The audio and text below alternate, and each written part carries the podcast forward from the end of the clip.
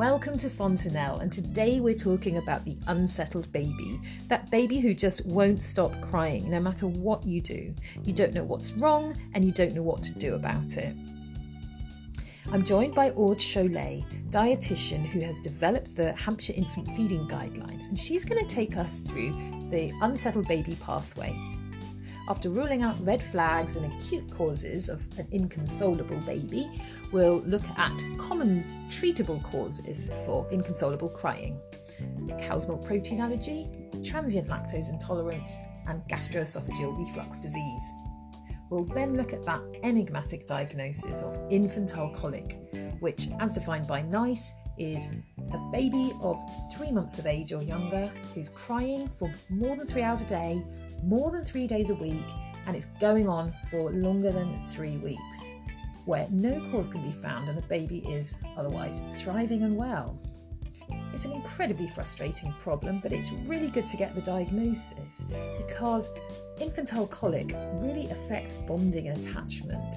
And it's not only the main reason that parents cite for stopping breastfeeding, but it's also the leading cause of shaken baby syndrome. So, to tease out the details and intricacies of all of these, I'm going to hand you over to Aude Cholet. Welcome to Fontanelle, and I'm here today uh, in Southampton with Aude Cholet, who is a prescribing support dietitian for North Hampshire and West Hampshire CCG. So lovely to meet you, Aude. Lovely to meet you, Caroline. And welcome to the podcast. And um, Aude's been really involved in um, a lot of the feeding pathways actually on Healthier Together. But today she's going to talk about the managing the unsettled baby pathway. So if you could just tell us a little bit about the background. Yes, of course. So um, as part of my role, I initially looked at infant formula prescribing. There was really clearly a, a big need around looking at the condition for which this formula was prescribed, and we developed various pathways and um, sort of making sense of these symptoms, which very often are not really specific, yeah. could be many things, um, and yeah. and how do we go about you know helping decide whether we have a dealing with a treatable condition or uh, just a, a very cry baby incredibly distressing for a lot of parents it can be really uh, affecting the relationship between the, the parent and the child. Mm. Um, a crying baby is very often uh, the, the reason for, for premature cessation of breastfeeding, mm, so something that we would uh, avoid. And also, is the um, I think the, the, the, the, term was the proximal reason for shaken baby syndrome. Mm, okay. is, a, is a crying baby. So yeah. again, it's, it's something that in I think the literature say about you know only five percent of babies that present with excessive crying uh, have an organic cause um, mm-hmm. to the to the crying. So the vast majority are just really cry baby. I guess part of it is the perception of what is excessive and what's normal, and just establishing that Absolutely. might just reassure parents. Absolutely, but and I think open questioning is really important. Uh, but babies are individual in their own rights with yeah. very different sort of way of communicating. Um, the majority of baby cried between two and three hours per day, so that's quite okay. a lot when you when you're a parent. Mm. Um, you know, the, the good thing is it seems to be a very normal thing for babies to cry, even they have the, the best possible care, they have uh, you know all, all the right thing addressed, but it's just the way they express themselves. Okay, so you say that most infants will cry or might cry for two to three hours a day. That's normal. So excessive crying, we're saying sort of over three hours. Yes, the the, the most accepted, and that's the one that uh, the NICE um, CSK mentioned is crying for three hours a day, three days a week for three weeks. Okay, so let's go. Um, so you've made a really lovely pathway here. So if we can just look look at this. Yeah. So what do you think is the most important thing to look for in the history? I think it's really um, making the parents feel listened to, and then they really have an opportunity to really go through different things. And I think as a health professional, it's sort of going through a, a, sort of systematic pattern of, of asking anything from you know the mother's mental health to uh, the nature of the stool um, mm. you know and sort of asking about nappies and I think it's quite easy in a, in a flow of conversation to not sort of cover many things and mm. uh, I think I've noticed a lot with um, uh, cow's milk protein allergy for example is that hardly anyone asks about a family history of atopy for example mm um, you know, sort of asking about, you know, uh, you know, how often they change their baby, if, if they're breastfed. Yeah, and then we're, we're looking at um, or ruling out these red flags here. So there's there's quite a few here, and obviously anyone who's unwell. Um, Yeah. We've talked about the faltering growth, um, severe eczema. Yeah. Um, obviously the acute things like projectile Yes. vomiting, um, blood in the vomit or stool, bile stain vomit, um, sort of on Yes. examination, distension, um, anything, you know. That seizures suggests an clearly. acute problem or- yeah, So we're, so we're ruling out all the red Yeah. flags, but we're really this pathway is really about looking at more of the Yes. chronic Yes. situation and management, isn't it? Yeah, so trying to link up the unsettled baby with the, the clinical pathway within the guidelines, you know, the most treatable cause of, of a very cry baby. Could be a cow's milk protein allergy, uh, gastroesophageal reflux disease or GORD, um, potentially transient lactose intolerance, and obviously if you know everything has in, has been excluded and um, uh, sort of treatable cause such as you know a child you know uh, sort of a, a child who is really not happy with wet nappies and things like that um, you have infantile colic which is kind of the go-to diagnosis when everything more serious have been ex- excluded. Um, and which unfortunately a lot of parents associate with a you know with a with a digestive problem Yes. Okay. So it's Um, really yeah, it's but quite uh, yeah, confusing. exactly. But colic actually, you know, means just ex, you know inconsol- excessive and inconsolable crying. Yeah. uh, is the is the proper term. Yeah. Okay, so let's look at um, cow's milk protein allergy. Then. Yes, that's right. Do you mind just talking about that? No, an allergy effectively it involves the immune system. Okay. So there are two ways: either a non-IgE process or an IgE-mediated process. Um, so the IgE-mediated process will cause an immediate reaction. Um, you know, uh, like you sort of uh, can imagine. A non-IgE-mediated is a bit more tricky to diagnose because it's delayed. It's non not necessarily specific. So uh, the symptoms. IgE, so you've got your um, urticarial Urticaria, rash, wheal. um, maybe some severe diarrhea, and this is all happening. very within quickly. within within two to three hours. Yeah. The non-IgE is much more uh, difficult to diagnose because the, the, the reactions are delayed um, and could be involving uh, the gastrointestinal tract, respiratory symptoms, or skin symptoms, um, which you know could be a problem in their own right and not necessarily associated with an allergy. There tend to be one or two symptoms involved, but again, not always, uh, which makes it quite difficult to diagnose. So again, looking at at the whole health of the baby, all symptoms, and and really asking the, the, the right question is really important because parents might not link, you know, eczema with poo problems or vomiting problems with rhinitis. Again, that would be really, really rare. But just to try and really get that whole picture.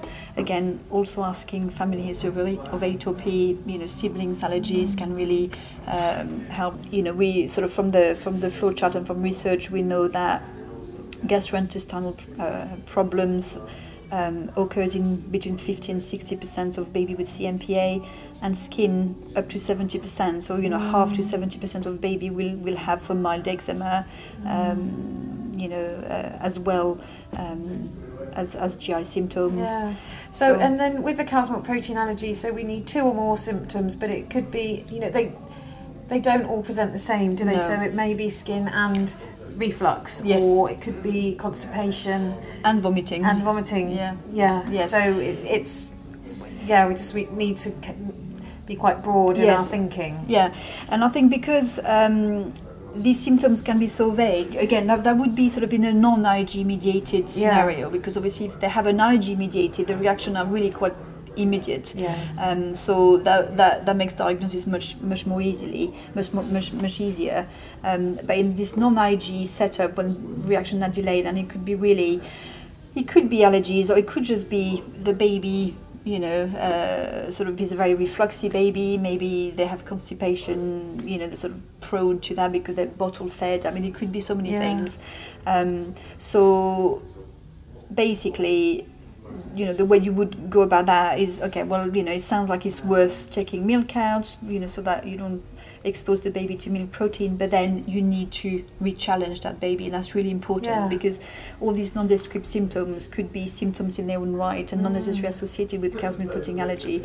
and something we're really bad at is okay, we'll take the milk out, but then after two, two to four weeks, we need to re-expose. Two to four weeks. Yes, we need to reintroduce it to really confirm whether Yeah. it's what is causing the, the symptoms. Okay, so um, so let's talk about taking the milk out and Yeah. the options that we've got. Yes. So um, if the baby is exclusively breastfed, Yeah. then mum stops.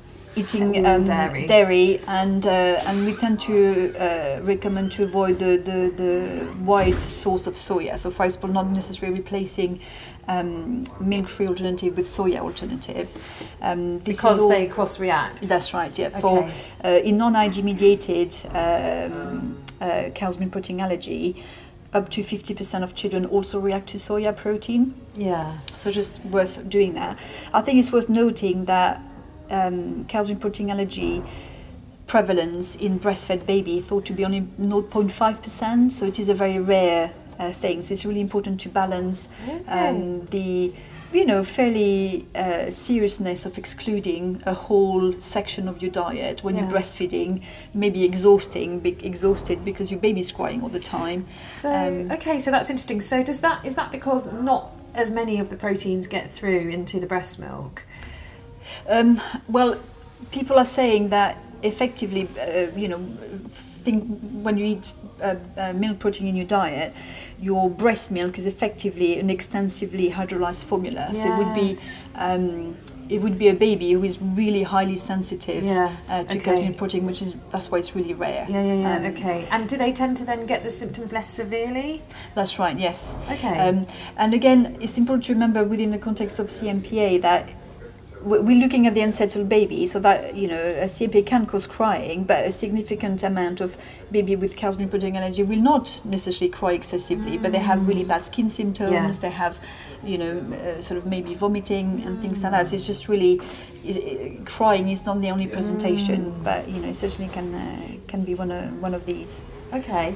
Um, if the baby's formula fed, then we're going to try them on a different type of milk. Yes, Can you talk absolutely. about which Yep. milk we'd like to go So first? in in um, a formula-fed baby, the, the prevalence of uh, of CMPA is thought to be more around between two and five percent. Whether that's increasing or not uh, is up for debate because we might just be better at recognizing it. Mm. Um, but the, the the first things you would consider is an extensively hydrolyzed formula, um, simply because 90% of babies should have symptoms resolution on these extensively hydrolyzed formula.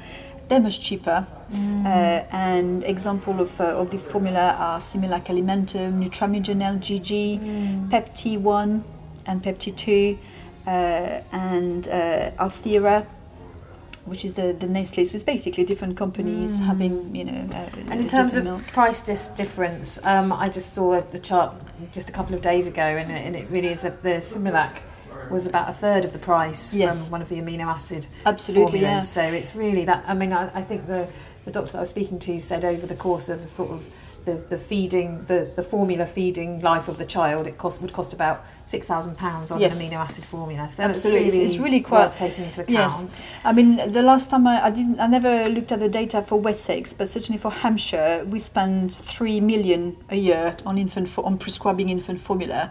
Seventy-five percent of which are for uh, extensively hydrolyzed and amino acid formula. So if you want the amino acid formula is the next step up is, is you know from, from going to a peptide based um, uh, feed to an amino acid. So we really can't cut it even uh, in, in smaller chunk. Uh, but because of, of this, they, they are up to three times the Yeah. price. Okay, okay. So we try an extensively hydrolyzed formula. It seems to work. Then Yes. you say we should then re-challenge. That's right. Yeah, absolutely, and that, that's really important. It's in the NICE guidelines. Again, within the non-IgE uh, um process of allergy, a lot of these symptoms are, are not necessarily really specific. So re-challenging is really important to confirm the allergy, um, and uh, and really should be done unless you've had absolutely miracle, and the, the parent is really not getting it. Works so well. I Yeah. just don't want to go back Yeah. obviously you need to respect parents' choice, but I think it's really important to to do that. You know, avoiding a whole um, food group you know, is not without consequences. Mm. And, and, you know, if, if that's the case, the recommendation is to supplement your diet with mm-hmm. with calcium and, and vitamin D, mm. maybe even iodine, um, because you know, in in in a, in a UK, dairy products are a significant source of yeah. uh, of these for us. Okay, and so if I see a child in hospital, baby in hospital, and um, it's got two or more symptoms, cow's milk protein allergy, we trial the extensively hydrolyzed formula that works. We challenge. Yep. Um, and, and we need to go back on the formula. So I'm going to follow up this baby um, at sort of nine months of age. Do I then need a dietitian's input, or can all this be done using the guidelines on well, healthy yes. Together? Again, the guidelines say that to introduce solids, if you're going to be following um, uh, an exclusion diet, it should be ideally made under the supervision of a dietitian or a suitably health trained professional. Okay, let's move on to the lactose intolerance. An intolerance uh, is really only involving the gut and it's a digestion sort of mm. process problem. So, in the case of milk, um, the intolerance would be to the lactose uh, in milk, which is which is the sugar, whereas an allergy tend to involve a protein. So the intolerance uh, to lactose in in babies, um, lactose needs lactase to be digested, mm-hmm. which is the enzyme that uh, the gut will produce in order to break the lactose into uh, digestible component. So if you if you do like this lactase enzyme, the lactose build up and ferment mm. in the gut, mm. causing in infant usually uh, explosive diarrhea, loss of wind, quite often green stools, uh, but n- not always. Uh, so they're really quite clear set of yeah. symptoms, um, and it's purely uh, due to the lack of lactase. So what caused the lack of lactase um, could be different things. So it could be um, uh, sort of follow following a gastro bout of gastroenteritis mm-hmm. when the mm-hmm. gut have been damaged. So until the gut recovers properly, uh, the lactase production might be might be affected. Something in breast fed baby that uh, is called uh, functional lactose um, overload. So if baby get an excessive amount of, of sort of lactose rich mm. feeds that, that can cause just too much lactose that the lactase can't cope with mm. um, or uh, if um, cow's milk protein allergy is there, that can damage the gut, which can in turn also okay. affect the lactase production. So you can have them at the same time, That's right, sort of feeding into each other. Okay. And in terms of the length of time that this transient condition goes on for, when how long do we normally expect it to take for the gut to repair itself? Well, again, you know it should be really quite quick if you manage to sort out the cause of the mm. of the insult. So in case of gastroenteritis, two, three, four weeks is okay. sort of really individual to babies. Um, in a case of uh, a cow's milk protein allergy induced uh, lactose intolerance, it will only be resolved if the the protein allergy is resolved. Yeah. Um, and uh, sort of in a case of um, uh, uh, functional lactose overload is looking at the, the breastfeeding technique mm. and sort of uh, advice around that. So um, lactase production can resume really quickly. So the most important thing is deciding whether the transient lactose intolerance is caused by CMPA uh, mm. uh, or by dysfunctional lactose overload if they're breastfed, uh, and obviously addressing the cause there. If it's following a bout of gastroenteritis, um, it's really rare that the baby will need uh, a lactose-free formula if they are formula fed.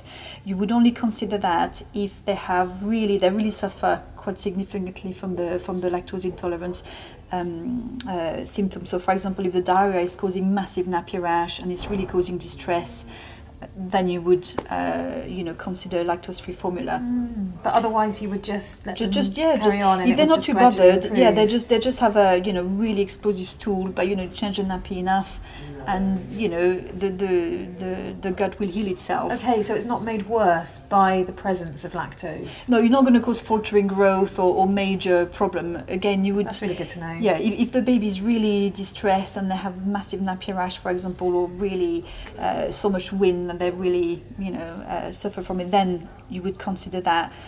But the problem with removing lactose is that when you start with you know the, the, the gut needs lactose to be exposed to lactose in order to produce lactase. Okay. So if you remove lactose for a significant period of time, it's going to be quite hard You're to gonna introduce Generate lactose intolerance. Exactly. So you would, you know, in any case, you will need to reintroduce it slowly, so you Yeah. don't overload the gut Mm. with lactose after a period of not having it at all, and the lactase saying, "Well, I don't need to be there because there's no lactose uh, coming to me." So, you know, it can really start a vicious circle. And so, well, you know, I've excluded lactose for three, four weeks. I'm starting again, but my baby's getting back to diarrhea.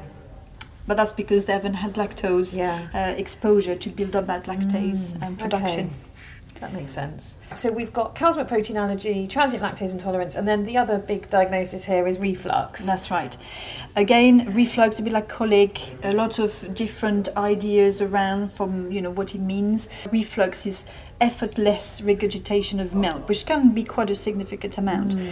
and and vomiting tend to to mean uh, you know a forceful yeah. ejection of the milk, so your stomach actually contracts Mm. and and you know it, it looks more like projectile vomiting, which you know can really look like uh, you know quite a scary uh, scary thing. But um, this effortless you know bringing up of milk can be perfectly normal. Mm. But they would have that, uh, and the baby would be distressed around feeding time. So it's really uh, you know just after that they, they seem to be um, more distressed if there is this sort of irritation Mm. um, of uh, of the you know the the esophagus from the acid. But again, there is a lot of um, uh, sort of thoughts around there that actually you know the the, the, the stomach with, with the milk is unlikely to be acidic enough to cause problems. It's really a very small proportion of babies who will have that.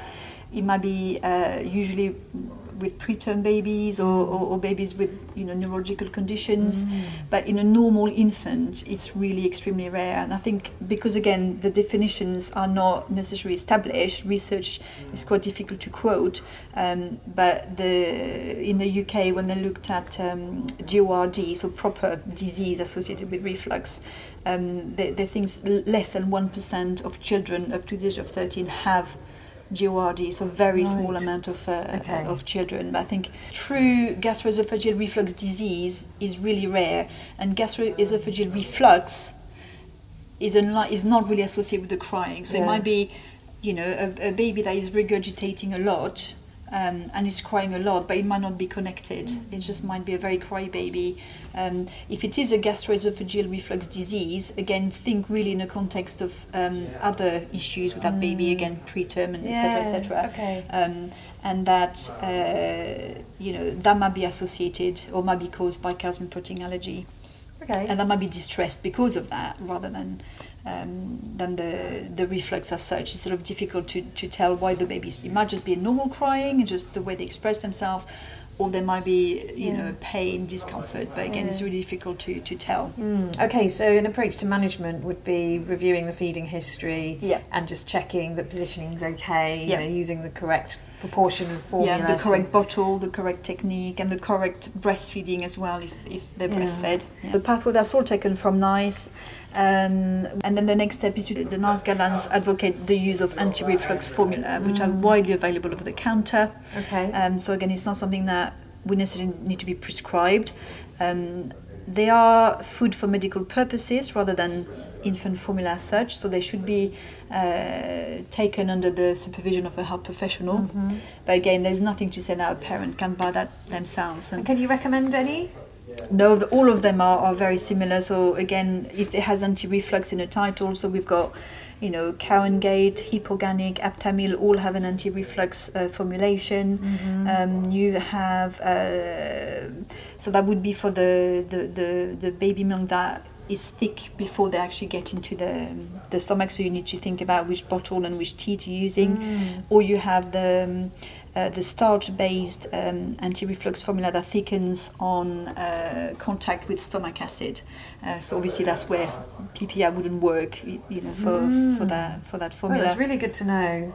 yes, Not to prescribe Yes. PPI at the same time as giving this formula. Yeah, or Gaviscon because sometimes because these uh, uh, baby formula are widely available over the counter, you might find that, and that's really where the feeding history is really important because if you prescribe Gaviscon, but the parent has already started anti-reflux formula, your child is gonna, you know, be so constipated, it's not gonna help the crying and the yeah. and the comforts. It's really important to to look at that. Yeah. Okay, great. All right, so we've covered cow's milk protein allergy, Yeah. lactose intolerance, reflux. We've ruled out red flag symptoms, and then we're coming back now to if we haven't got any of these. Yes, exactly. So we come back to it is probably infantile colic. So there might be some, um, you know, it, it, it's a bit the go-to diagnosis when you know all things serious have been excluded, um, and and treatable cause uh, of, of excessive crying, such as you know uh, poor sleep, nappies, um, you know, sort of overstimulation, the sort of the usual typical things have been excluded. It's just probably a baby that cries a lot, and that's the normal way of uh, of expressing themselves. But it's really important to not dismiss that as a oh well okay so it's, it's infantile colic therefore it's not important you know we just you know go out to your uh, daily life. Again if the parents are, are consulting health professionals they're really asking for help. As you said, that's Yes. the third reason they're here is how Yes, how to cope to with cope this now, exactly so- because it's really important to remember that colic is the the, the most um, uh, likely cause of stopping breastfeeding early uh, is um, a, a very serious cause of, of bonding and attachment issues between parents and child which can have long-reaching consequences you know way beyond infancy.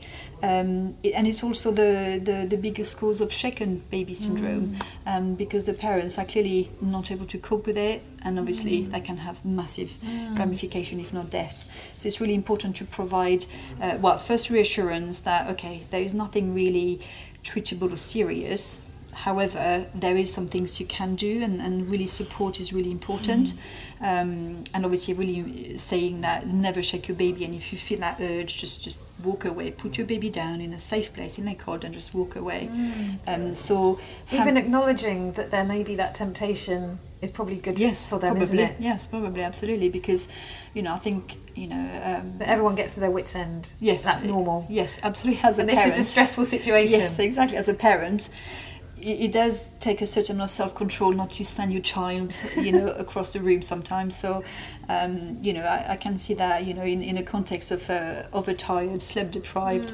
parent, you would just completely lose, you know, uh, lose it. But it's really important to have that in the back of your head. Just, just walk away. Um, and uh, and really important to look at the parents' mental health. Again, we know that in the context of um, of, of mothers or, or, or parent having mental health themselves pre um, you know pre child, uh, that means that they might be a lot less likely to cope. Um, so it's important to look at that. So even if they cry less than the uh, sort of accepted definition, the parents might really struggle to cope with that.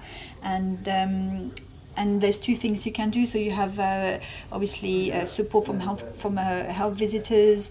You can have um, support from CRY-SIS, so C-R-Y hyphen CIS, uh, which is all in a in a pathway for for colic, but they're uh, online resources with a 24-hour helpline, um, and just really making them aware that they're not alone. It is very relatively common. Um, again, I think the depending on the definition uh, used, but the thing that up to 20% of baby have this excessive crying, which is not associated with an organic cause. So, you know, the chances are the parents are not alone, uh, and there, a lot of other people have experienced the same thing. So just to try and find out. So they're just sort uh, of what part of the do. normal distribution curve, really. That's they're right, just yeah. babies who cry more than most. That's right. It's not yeah.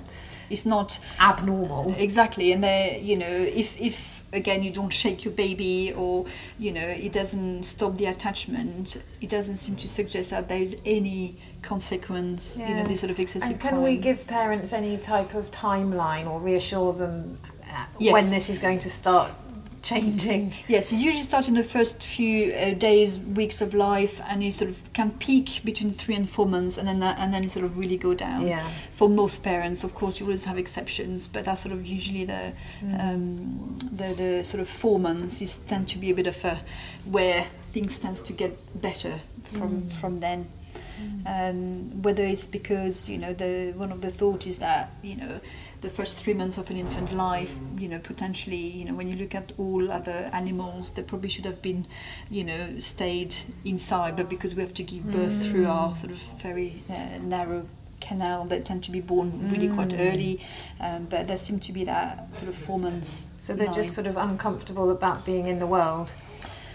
Some, some babies are like that, you know. Some some like human beings. Some uh, for some adults, I mean, you know, it's just uh, really some some uh, some babies are just more cry than others, mm. and it's just completely normal to accept that scale. That yeah. there is not one behavior that is normal mm. and and again in the healthier together there's a whole section into what is normal and what is not mm. and the normality covers really quite a big range yeah. of, of of things really whether it's crying or feeding or mm. sleeping even yeah Brilliant. Well, thanks so, so much, Aude. That's really, really great. I think we've gone through this pathway in quite a lot of detail, and I know that then, yeah, if if listeners want to go and look on the website, there's a lot of other mm. pathways as well, going into more detail about each Yes, area. which is all linked with uh, parent resources and uh, you know web websites or, or, reference for health professionals and parents alike. Yeah.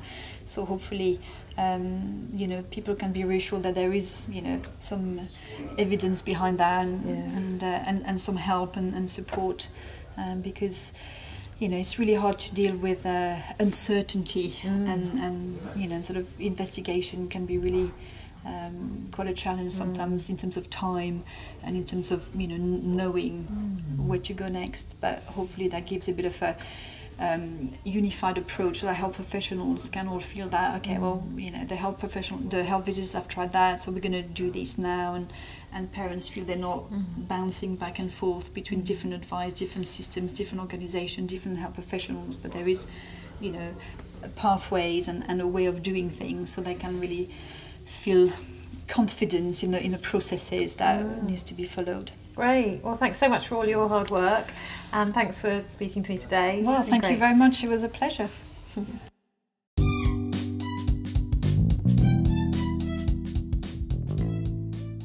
Thank you so much once again, Aude, for your insights into the intricacies of cow's milk protein allergy, whether that's IgE or non IgE mediated, and the importance of re challenging with normal milk two weeks after a trial of hydrolyzed formula just to check that we've actually got the right diagnosis. And then transient lactose intolerance, and the fact that lactose far from making symptoms worse, is actually required by the enterocytes for them to start producing lactase again. And our old favourite reflux, which is physiological in most of our babies, as opposed to gastroesophageal reflux disease, which has a prevalence of less than 1%.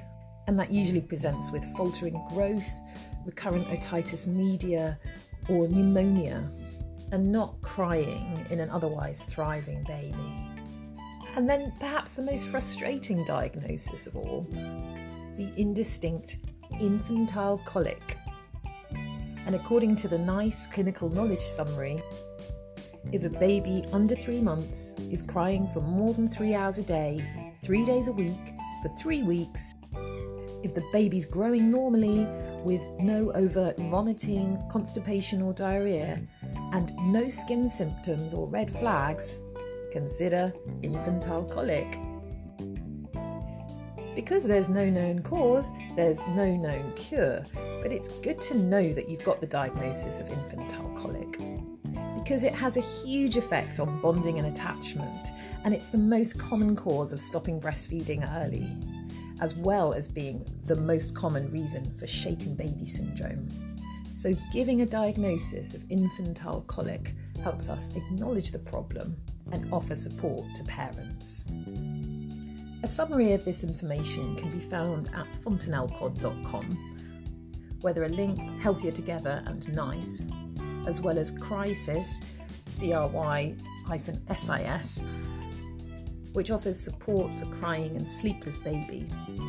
And there's also a link to a very useful article from the BMJ about infantile colic. Thank you for listening. I hope you've enjoyed this episode. On the next episode, we're going to be talking about ADHD, but for now, from Fontanelle, goodbye.